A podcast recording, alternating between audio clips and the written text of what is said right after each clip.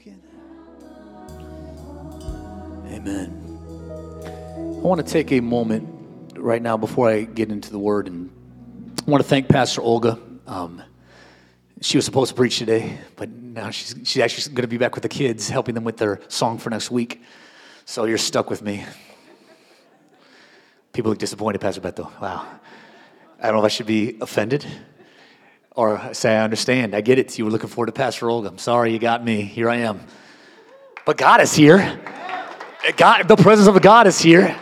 Amen. Before I, I, get into this, I also want to take a few moments and just acknowledge the men and women in this, in this ministry that make it work. Can we, can we just put our hands together and show love for everyone who serves and gives of their life and their time on a weekly basis? Amen. We cannot do this without them. Um, I, want, I want to thank God for Emmanuel and Nadia and Brock and Mackenzie and Kristen. They, they drove all the way from what I say Kentucky today just to be. It, it wasn't that far, but it's like it feels it feels that far probably sometimes when you got to leave that early in the morning to get here. But they came to help us create an atmosphere of worship so you could experience the presence of God. Amen. I want to thank God for my brother Dylan, and, and y'all got I'm not lying when I get ready to say this next, who worked 93 hours this week, and 93 hours this week, and still is here with a smile on his face. His legs don't work, but, but he's got a smile on his face. Amen. I, I want to thank God for, for Rev Dev and Rev Reen, and obviously, and everything they pour into our ministry every week. On their anniversary week, still showing up to church because I forced them to. Amen. Hallelujah. I thank God for them. And I thank God for, for, for you being here today. And the presence of God is here. Can I get an amen? If you can sense his presence today. All right, so because I was not supposed to preach today, that means I'm not going to preach long. Can somebody say hallelujah? Come on, somebody. I know you're ready for that. But it also means because I feel like God is wanting to do something right here today. Something that God has prepared for us to do here at a place called the altar. I'll get to that at the end of this message, amen. If you're, if you're standing your feet, thank you. Yeah, I appreciate you standing your feet because I'm going to make you sit down in just a moment. But since you're standing, the title of this series that we're in is called Tis the Season. Last week it was Tis the Season for the Presence, right? Tis the Season for Presence. I told you what this week was going to be. I, prefaced it last week. Today is Tis the Season for Offense. Tis the season for offense. Come on, somebody. I, why, how do we, why do we call it the most wonderful time of the year? And Christians are so mad and so upset and so cantankerous and so bitter and, and cussing people out and giving them the bird and, and, and, and, and condemning them to hell. Well, come on, ladies and gentlemen. Why are we so offended if it's the most wonderful time of the year? Before, before you're seated, Tiana, give them that first video. Does anybody ever, what, what theological position do you hold that makes people respond like this? Anybody got a theological position you hold to? Come on, that just makes people just just want to fight. And Pastor Beto, this this this was not the World Cup. Okay, this is. I'm sure that's how they were feeling in Portugal yesterday. Come on, somebody, you know, if you know what I'm talking about, they, they were not happy seeing Ronaldo get the exit. But, but uh, do you hold a theological position that just makes you want to fight? You just get so mad and offended. You just want you want to fight. Here's what we need to do. Tiana, give that next video. Here's how we need to be. Come on, somebody. When you're about to say something petty, but the Holy Spirit holds you back. Come on. Come on, somebody. You need a little bit of this in your life. Somebody needs this in your life. Woo! Amen. Amen. Tis the season for offense. Or you can be seated today. Thank you. Thank you. I'll, I'll jump into the word, but I'm going to be all over the place today. Tis the season for offense. Do, do you recognize that we live in an era, in a generation, if you will, where everybody seems to be offended about everything? All the time. It's like, I don't even know what I can say anymore without somebody getting offended. Uh, this happens every week on, on, my sermons. Come on, somebody. Pastor Beto, I, I recognize that I, I, I love people, but I recognize on any given Sunday, they're not going to love me back because I'm going to say something or do something that's going to offend someone. And most times, I don't even know what I've done. I'm just trying to, I'm just trying to help, help you get healed and help you get whole and help you get close to God. And some of you hold things against, against me, and I'm just like, I don't know what I did because we're offended about everything all the time. Uh, if I take a political position you don't agree with, I've offended you. If I take a, a, a stance on a social issue that you don't agree with, I've offended you. If I tell you it's time to give a second offering, I've offended you. Uh, I don't know why this, if I don't click like on your social media rant, I've offended you. I don't, I don't, I don't get it, but this is the, the era that we live in. You know this when you go to the store, if you say Merry Christmas, someone gets offended.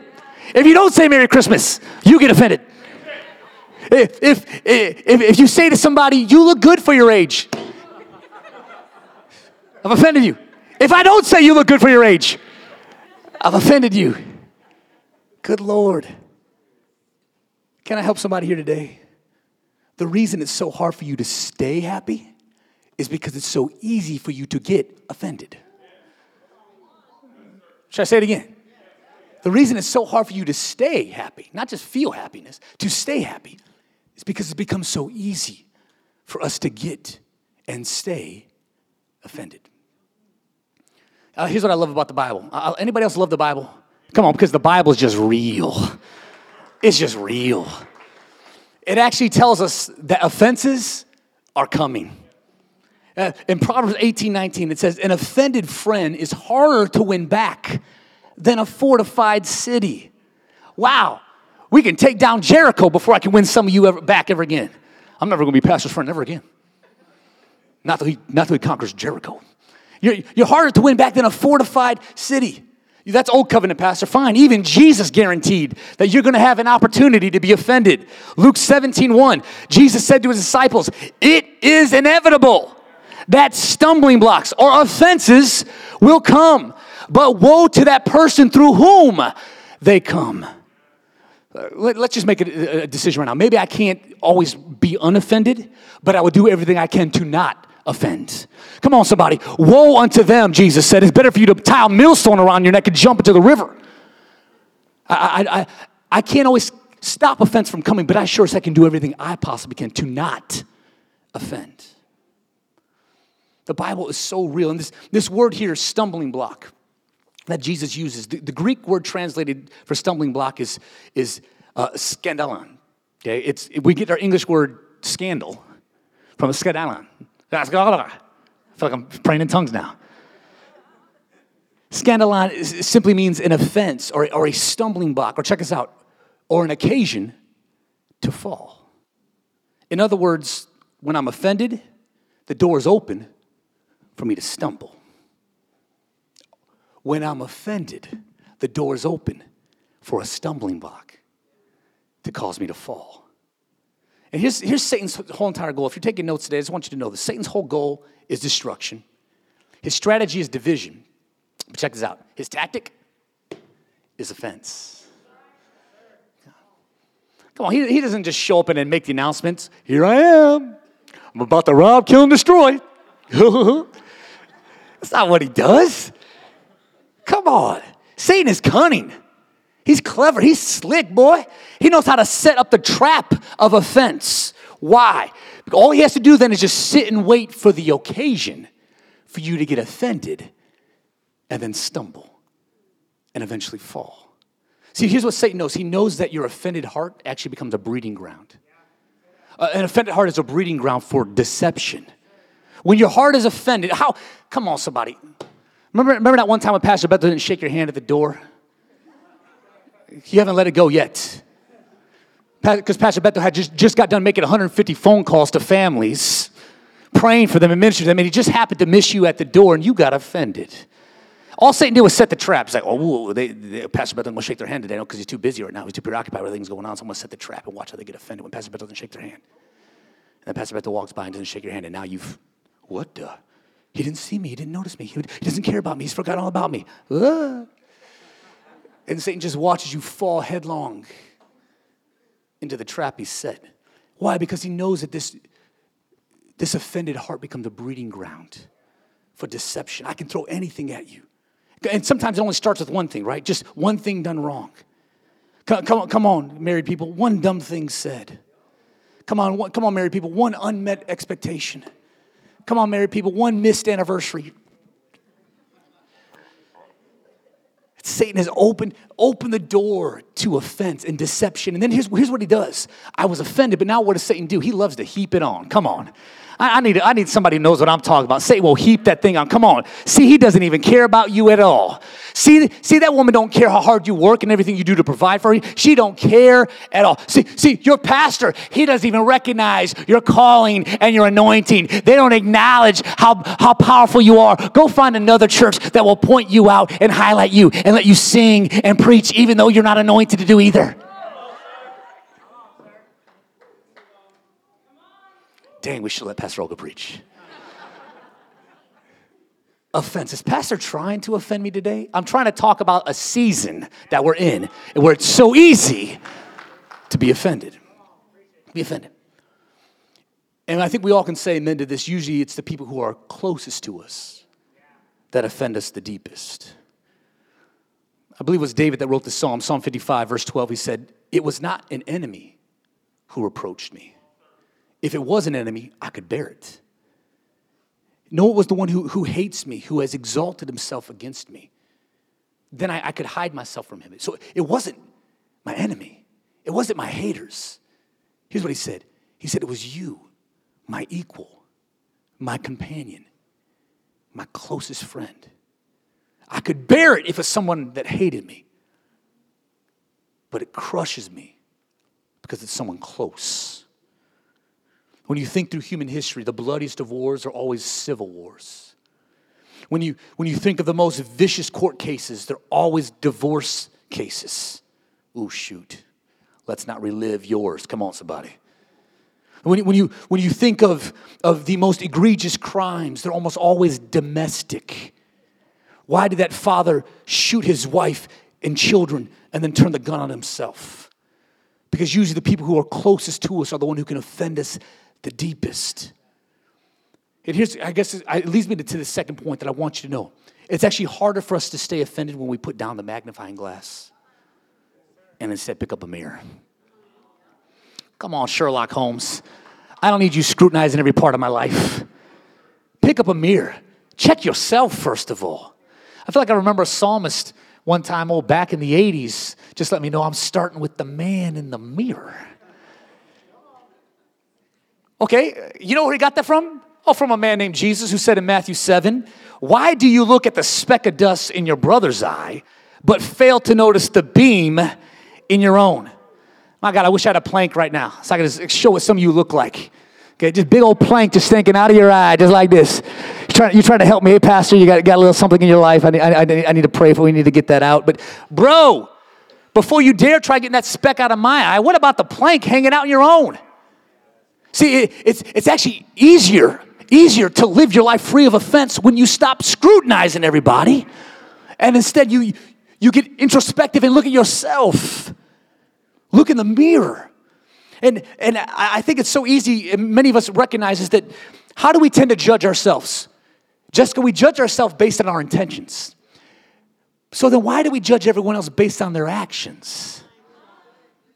Come on, you judge yourself based on, on, on, your good intentions, even if you don't follow through. Well, if they only knew what was really in my heart, I don't know what's in your heart.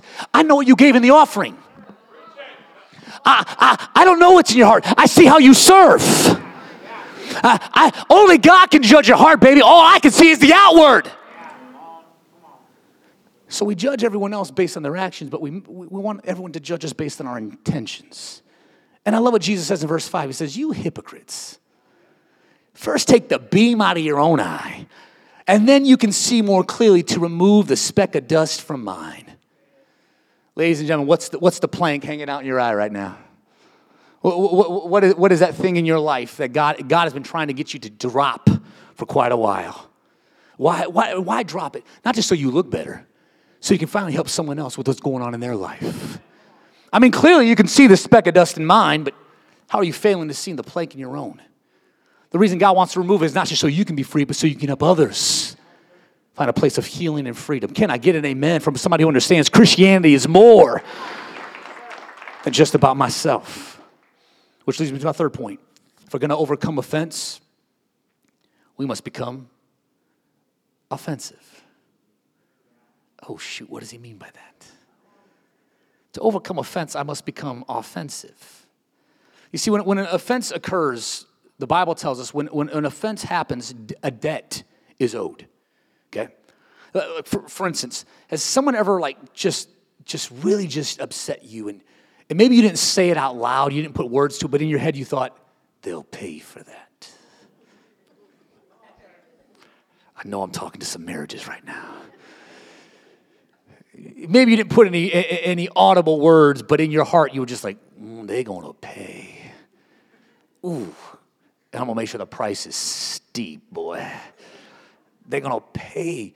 See, so when offense occurs, a, a debt is owed. Let me tell you how you can actually help them cancel their debt. Okay? You have to apply the Christian F word. The Christian, I preface that with the Christian F word. Y'all know what the Christian F word is? You hate every time I say it. Forgiveness. The only way I can help you cancel your debt, you can't pay it. You can't pay it. You've wronged me. You can't remove this debt, but something can. It's called forgiveness. Jesus said it like this in Matthew 6, verse 14. He says, If you forgive those who sin against you, your heavenly Father will forgive you. But if you refuse to forgive others. I left this verse hanging for a reason because you need to understand if we're ever going to overcome offense, we have to learn to become offensive. Oh, Lord. This the whole point. I'm trying to use the, the, the Christian F word, forgiveness, because forgiveness is offensive. Now, I didn't say offensive in the sense where it's, a, it's scandalous. I mean, it's offensive because it's a spiritual weapon in your arsenal. It's an offensive weapon. Forgiveness. If I'm going to overcome offense, I've got to learn to be offensive. That means instead of always being on the defense because I'm offended, I learn to counteract and counterpunch and go on the offensive with forgiveness. Paul taught us in Ephesians 4, he said, Let all bitterness, let all wrath, all clamor, all anger, all evil speaking be put away from you with all malice and be kind to one another, tenderhearted. How do I do that? How do I forgive one another? Here it is. This is why it's not scandalous. This is why it's not even eh, personal. This is supernatural. True forgiveness is not something I can just conjure up myself. I need some supernatural help. And he reminds us forgive one another, even as God, the supernatural one, has forgiven you. It's time we stop being so defensive and so offended and go on the offensive and forgive with God's help. With God's help. My God. An offended person who cannot forgive. Jesus said, if you refuse to forgive others, my Father in heaven will not forgive you. You know why you, you refuse to forgive? It's because you've forgotten how great of a debt you were forgiven. Oh, man. Derek, I feel like every week I'm trying to remind people don't forget. Don't forget. Yes, forgive, but don't forget the great debt God has removed from your slate. Some of you, you've only been forgiven a, a, couple thousand sins, but anybody upward towards the millions, and God has completely wiped the slate clean, can you throw up your hand and say, Thank you, Lord? It's that kind of forgiveness I can never forget. If I could only find an example of somebody who had every right to be offended.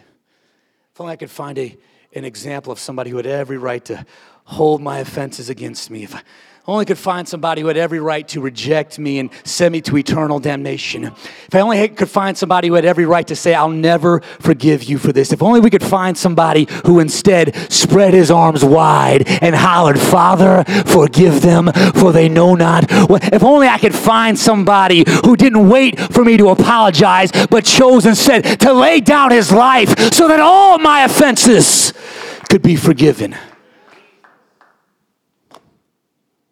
If we want to move from being offended to being offensive, we must never forget how much we've been forgiven. Just can't forget. Can't forget. It allows me to, to look at what you've done to me and say, okay, that feels unforgivable. But I remember how much I've been forgiven. And so instead of focusing on what you did, I'm going to focus on what he did. Just trying to help you. And if I focus on what he did, it becomes easy to forgive what you've done. Because my mind is not set on what you've done, my mind is set on all he's done. Is the blood of Jesus more than enough to cover every one of your sins? Then let that be your focus because we overcome Satan anyway by the blood of the Lamb and the word of our testimony. How about your testimony instead of, instead of being always offended? I, I focus on the fact I'm forgiven. Amen. That's my testimony. I'm forgiven. I'm forgiven. Jesus said like this in Matthew 18 one time. But Peter's the one who came to him first. He said, he said, Jesus, and I love Petey. They don't just love Petey. Petey's like, like, like all of us. We feel like, hey, hey, check this out, Jesus. I got something for you. Because the, the Jewish law really required that if, if, if someone offends you, that you forgive them once, twice, three times. Almost a three strikes, you're out rule. Okay. That was the Jewish, that was the, that was the kind of the Jewish rule, if you will, of the day. Well, Peter comes, and, and, and I love this about Peter, right? You know, some of y'all try to get real spiritual sometimes with Jesus, and you say, hey, Jesus, how often should I forgive my brother who sins against me? Should, should I forgive him up to, check this out, I'm gonna, I'm gonna take what the Jews do, I'm gonna double it and add one. Should I forgive him up to seven times? Now, if it was just, if, it, if I was a good Jew at the time, I'd be oh, wow, oh, that's so impressive, Peter. Oh, I'm so amazed by the fact that you want to give him, forgive him more than double plus one than what we're required to. Seven times. Wow, Peter, you're amazing. And I, I feel like the disciples, if they weren't offended at what Peter was asking them, I'd be like, good job, Peter, well done. But I love Jesus. Don't you just love Jesus? But he said to Peter, I do not say to you up to seven times, but up to 70 times seven. Now, while Peter's pulling out his calculator, here's the whole point. Okay? Jesus is telling me, I don't forget what was done. Instead, every time I think about it, I choose to forgive. This is going to be freedom for somebody in this place here today. Every time the offense comes to my mind, I'm not tallying up 490 because that's 70 times 7. What I'm doing is I'm instead of focusing on the offense, I'm making the choice to forgive. Every time I remember the betrayal, I make the choice to remember to forgive. Every time I remember the pain, I make the choice to remember I forgive it. Every time I remember how wrong it was, how painful it was, I choose instead to focus on the fact I've been forgiven and I release forgiveness every time I think of the offense. And this will actually keep you in freedom. Freedom. Because some of you, you've been replaying the same offense for years. Some of us have lived a long time, we've been replaying it for decades. And if you would just apply what Jesus said, come on, if you did what Peter said, your seven was up, come on, you know, 25 years ago. But if I stop focusing on counting how many times I need to forgive and just keep focusing on forgiveness, keeps my heart free. I didn't say I forgot what was done. I just simply said I choose instead to forgive. Amen. Anybody in this house uh, found this revelation to be so true in your own life? Every time I think of the offense, I choose forgiveness, and it's kept my heart free. Amen. So I'll make sure I'm not alone in this. Here's my fourth and final point, and I'll belabor it but it's my final point, so you can be really happy right now. We going to lunch early today. Hallelujah. You'll never have to build up a wall of offense again because God Himself promises He will be a fence of protection. A fence of protection. My God, if Fred Hammond was here right now, I'd tell him to fire it up, bro. Jesus be a fence. Jesus be a fence. Right. I don't have to build walls of offense. I can recognize who God is. He promises to be a fence of protection. In the old covenant, he said it like this in Zechariah 2. He said, Run and tell that young man, this is actually an angel speaking. You run and tell the young man, Jerusalem will be a city without walls. Wait, what? Without walls, who's going to protect us? Who's going to guard us? And a great number of people and animals in it. Woo, hallelujah. Just in case you were wondering about if your pet's going to be with you in heaven or not, there's your answer. Okay, thank you, Jesus. Uh, no walls, that means no protection. That means no guard. That, that, that means the enemy could get it at any time. Oh, but that's not where the angel stops. He says this next because God says, I myself will be a wall of fire around it. I don't need to build any more walls of offense against you, against my family, against my boss, against my neighbors, against the politicians, against people who don't agree with me. I don't have to build walls of fence. God promises He will be a wall of protection around my life at all times. See, can I illustrate this? Can, can I just illustrate this real quick? Can I get like just four people? Come help me out. Just give me four people real quick. Just four people. I don't care what it is. Come on. Thank you. There's one, two, three. I need one more. Come on, Michael. Thank you, sir. Come on. Here's what I want y'all to do real quick, okay?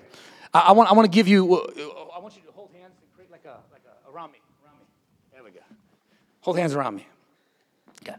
This, this is my wall of offense. Okay. this is what many of you look like to God. Okay? Your offense is actually an illusion of your freedom.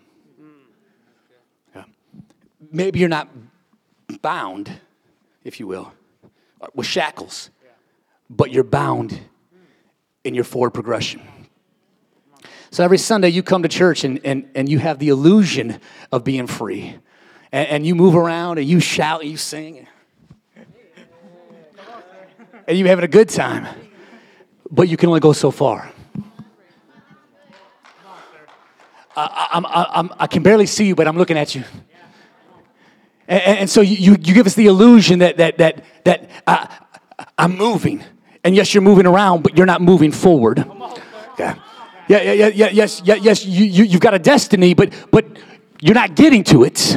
Yeah, yeah, yes, there's a, there's, there's a calling and an anointing on your life, but you found yourself entrapped by offense, entrapped by your offenses, and you cannot get past this. And I came to tell somebody today God wants you to get a revelation that the offense in your heart and the offenses of sin you continue to commit are not allowing you to fulfill the greater purpose God has. And you can give us the illusion of your freedom, but God sees you're still bound. And He wants you to know today there's a place of freedom, and it isn't in your offense. It's when you decide to break free of this offense and make your way down to a place of freedom. It's called the altar. Now, in just a moment, thank you all. I'm going to call you to a place where God has designed you to be. Because I know many of you today, you've been carrying some of your offenses and your, and your pain for so long that you've built up this high tolerance to pain. Come on, let's be honest. Many of you have a high tolerance to pain because, because what you've done is you've been carrying your pain for so long. And God is wanting you to have this revelation today. You're actually not supposed to carry your offense past the altar. This is as far as you're supposed to take it. Don't carry it with you out of this building today. Jesus, Lord, help me right now. If somebody knows how to pray, Lord, help me right now. Today can be a day of final freedom for some of you, where you can finally leave different than how you came in. And God is telling you today stop carrying that offense for another day, another week, another year, another decade. Stop carrying it. Carry it to the altar and leave it there. Leave it there. It's how Jesus said in Matthew 5 23. He said, If you are offering your gift at the altar, you wonder why we take an offering every week? Because Jesus taught us this. When you offer your gift at the altar, what, what is supposed to happen? And you remember that your brother or your sister has something against you. I, need you to understand the revelation of an altar. An altar in the old covenant was a place of sacrifice. It was, it was a place of the, of the burnt offering that would go up before God. It was a place of death. But Jesus points out the altar is also supposed to be a place where we drop our offenses. It is the place where our offenses finally get settled. And I came to tell somebody today the only way you can surrender your hurt is when you surrender your right to be hurt. I said the only way you can fully surrender that hurt is when you surrender your right to be hurt. God, I need your help to forgive because my right says I want to hold on to this offense. But Jesus taught me in Mark 11 25, when I am standing there and praying, I have to first forgive anyone. I have to let go of their right to hurt me, and I have to let go of the grudge I hold against them. And then what happens?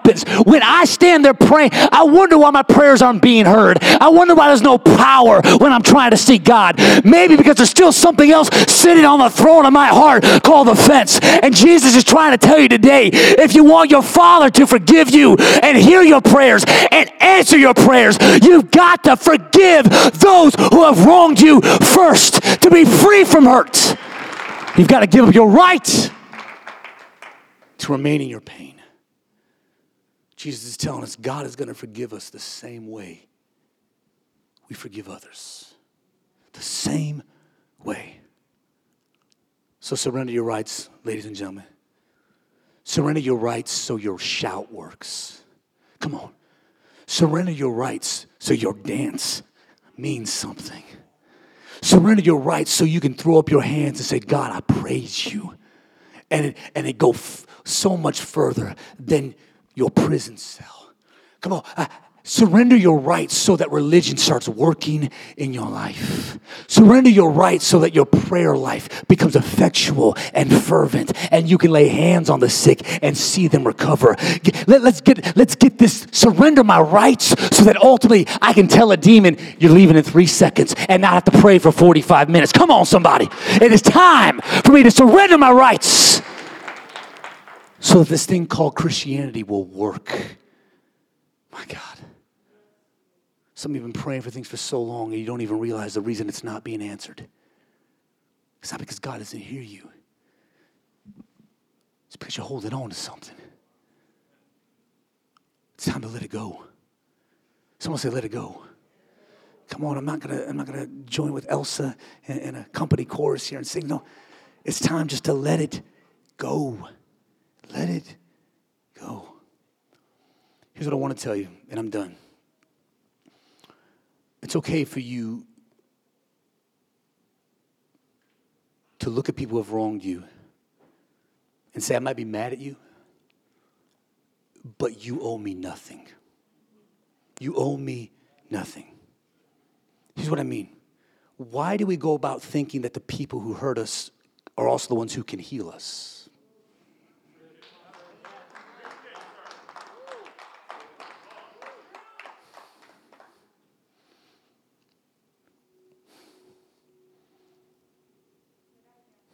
Okay. We've been deceived because offense in our heart is the breeding ground for deception. And so now we look at those same people who have hurt us and we're waiting for them to heal us. But they owe you nothing. They might not ever apologize for what they've done wrong. You might not ever get an I'm sorry they might not ever open up their eyes and realize how wrong they've done you. What you have to decide here is simply there's only one who can take my hurt and heal my hurt. And it's at a place called the altar where God is saying today, come on, don't act like you're not mad, bring your anger. Come on, don't act like you're not hurt bring your pain. Come on, don't act like you haven't been wounded and offended. Bring it. Because what you're carrying, I want to take what you're carrying so I can give you what I'm carrying. I came to tell somebody here today God's got love and joy and peace and patience and goodness and faithfulness and gentleness. He's got something He wants to place on your life today, but you need to bring what you've been carrying and leave it right at the altar. It's a revelation that once you catch, you realize I don't have to carry this thing past this altar. I can leave it there. And when I walk away, I can instead carry what God wants me to have what God wants to place on my life? Are you tired of letting offense kill your joy? Are you tired of letting offense kill your peace? Are you tired of letting the offense kill your faith? Are you tired of letting the offense kill your prayers and your power? Are you tired of letting that offense keep you from loving the people in your life the way they need to be loved?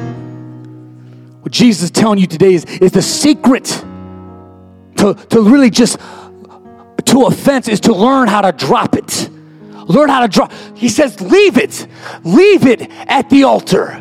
Leave it there. Leave it. Leave your gift. Leave the offense there so you can go and make it right with your brother and with you. Leave it at the altar. I, I don't know why, but I'm remembering uh, some rap lyrics from the late 90s that say, some things I just need to learn to drop it like it's hot. I can't touch this thing anymore. I just got to leave it there. Leave it. Jesus says, Leave your gift, verse 24 of Matthew 5. Leave your gift there before the altar. First, go and be reconciled to your brother and your sister. Then you can come. The only time this gift is going to be received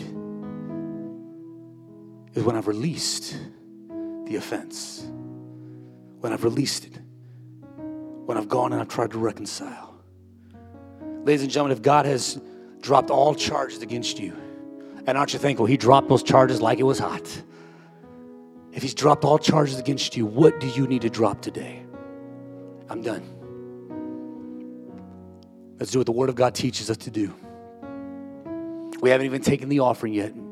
Before Pastor Beto comes to do so, I want to ask you before you could even gift your gift, you bring your gift to the altar.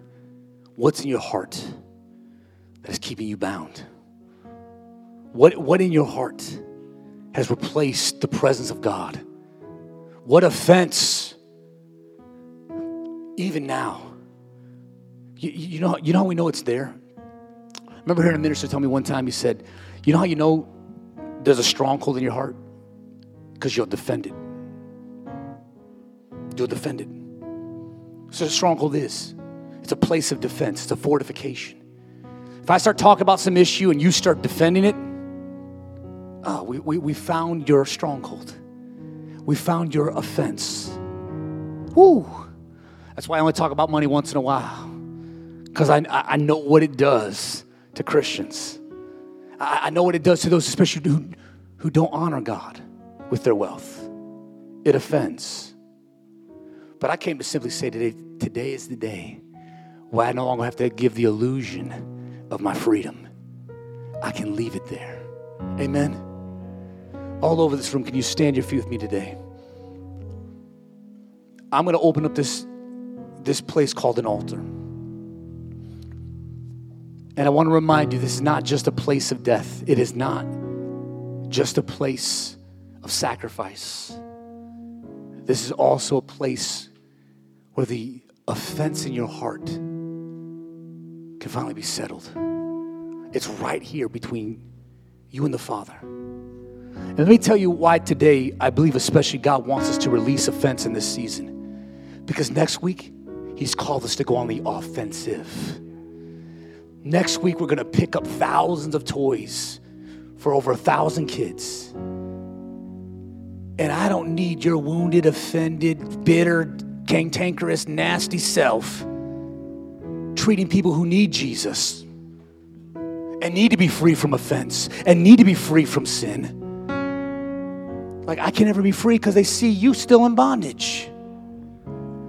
I'm trying to offend you enough today to simply say it's time to get out of this and go on the offensive. It's time to start forgiving those who have wronged me. It's time to live in forgiveness every time I remember the offense. And ultimately, it's time for us to go on the offensive because Satan's always trying to keep me on the defensive. But if I remember correctly, I've got an offensive weapon at my disposal called the sword of the Spirit, which is the Word of God. This is what I keep on my lips so I can resist the devil and he must flee. And I can submit to God, draw near to him, and he will draw near to me. And that's what an altar is a place where we meet God. Where we meet God. Y'all ready for this? Y'all ready for this? Because we're excited about next week. We're excited about what God is going to do. 17 services at least next Sunday. 17 services. Thank God they I don't preach as long as I do at all 17. We'll have our main service at 10:30. And then starting at 12:45, we go on the offensive. And for multiple sessions, Pastor Bethel and I will preach the gospel in English and in Spanish and present the greatest gift of all, the forgiver of all of my offenses, Jesus Christ. And we will sit here and watch as people all over this room for at least 16 services will lift their hands and receive the gift of God's forgiveness through Jesus Christ. And on the way out the door, we'll give them toys and we'll pray over their life again as well. God is going to be moving in a powerful way, and I'm trying to tell you, God has called you to be a part of that. But not just to give the illusion of freedom to men and women who don't know Christ, to show them what it really means to live in freedom, to, to, to live in forgiveness. And ladies and gentlemen, I feel like God is, is literally opening up some eyes right now. Thank you, Holy Spirit. I need somebody who knows how to pray in the Spirit. Just pray with me right now because this is spiritual warfare. I've been fighting a spiritual battle this entire service. You, the, the offense has been so big big and, and, and, and so so strong in some of your hearts that everything I've said so far is just ricocheted off. But I feel the Spirit of God wanting us now, war in the Spirit. So somebody who knows how to pray in the Spirit, pray with me now. Let's transform this atmosphere so that every high thing that exalts itself against the knowledge of God will be brought low. So that every literally every stronghold in our heart is destroyed and brought down. Instead of instead of setting up our Asherah poles and our and our, our altars to Baal, we're gonna destroy those things today and bring them low and bring them down. I came to declare to somebody's heart right now, though it may be broken, uh, though it may have been abused, though it may have been wronged, and though your heart is still full of hurt and full of offense, come to the potter. Jeremiah caught a revelation. I saw the potter take a pot of clay and he broke it down. But it was in the breaking that the potter began to remake and reshape and remold. And I came to tell you today, though they wronged you, though they were done with you, God is not done with your life just yet. If you will give your heart, He will remold it and reshape it and make it something new and beautiful again. Join me at this altar all over this room. Come on, join me at this altar. Come on, join me at this altar. Join me.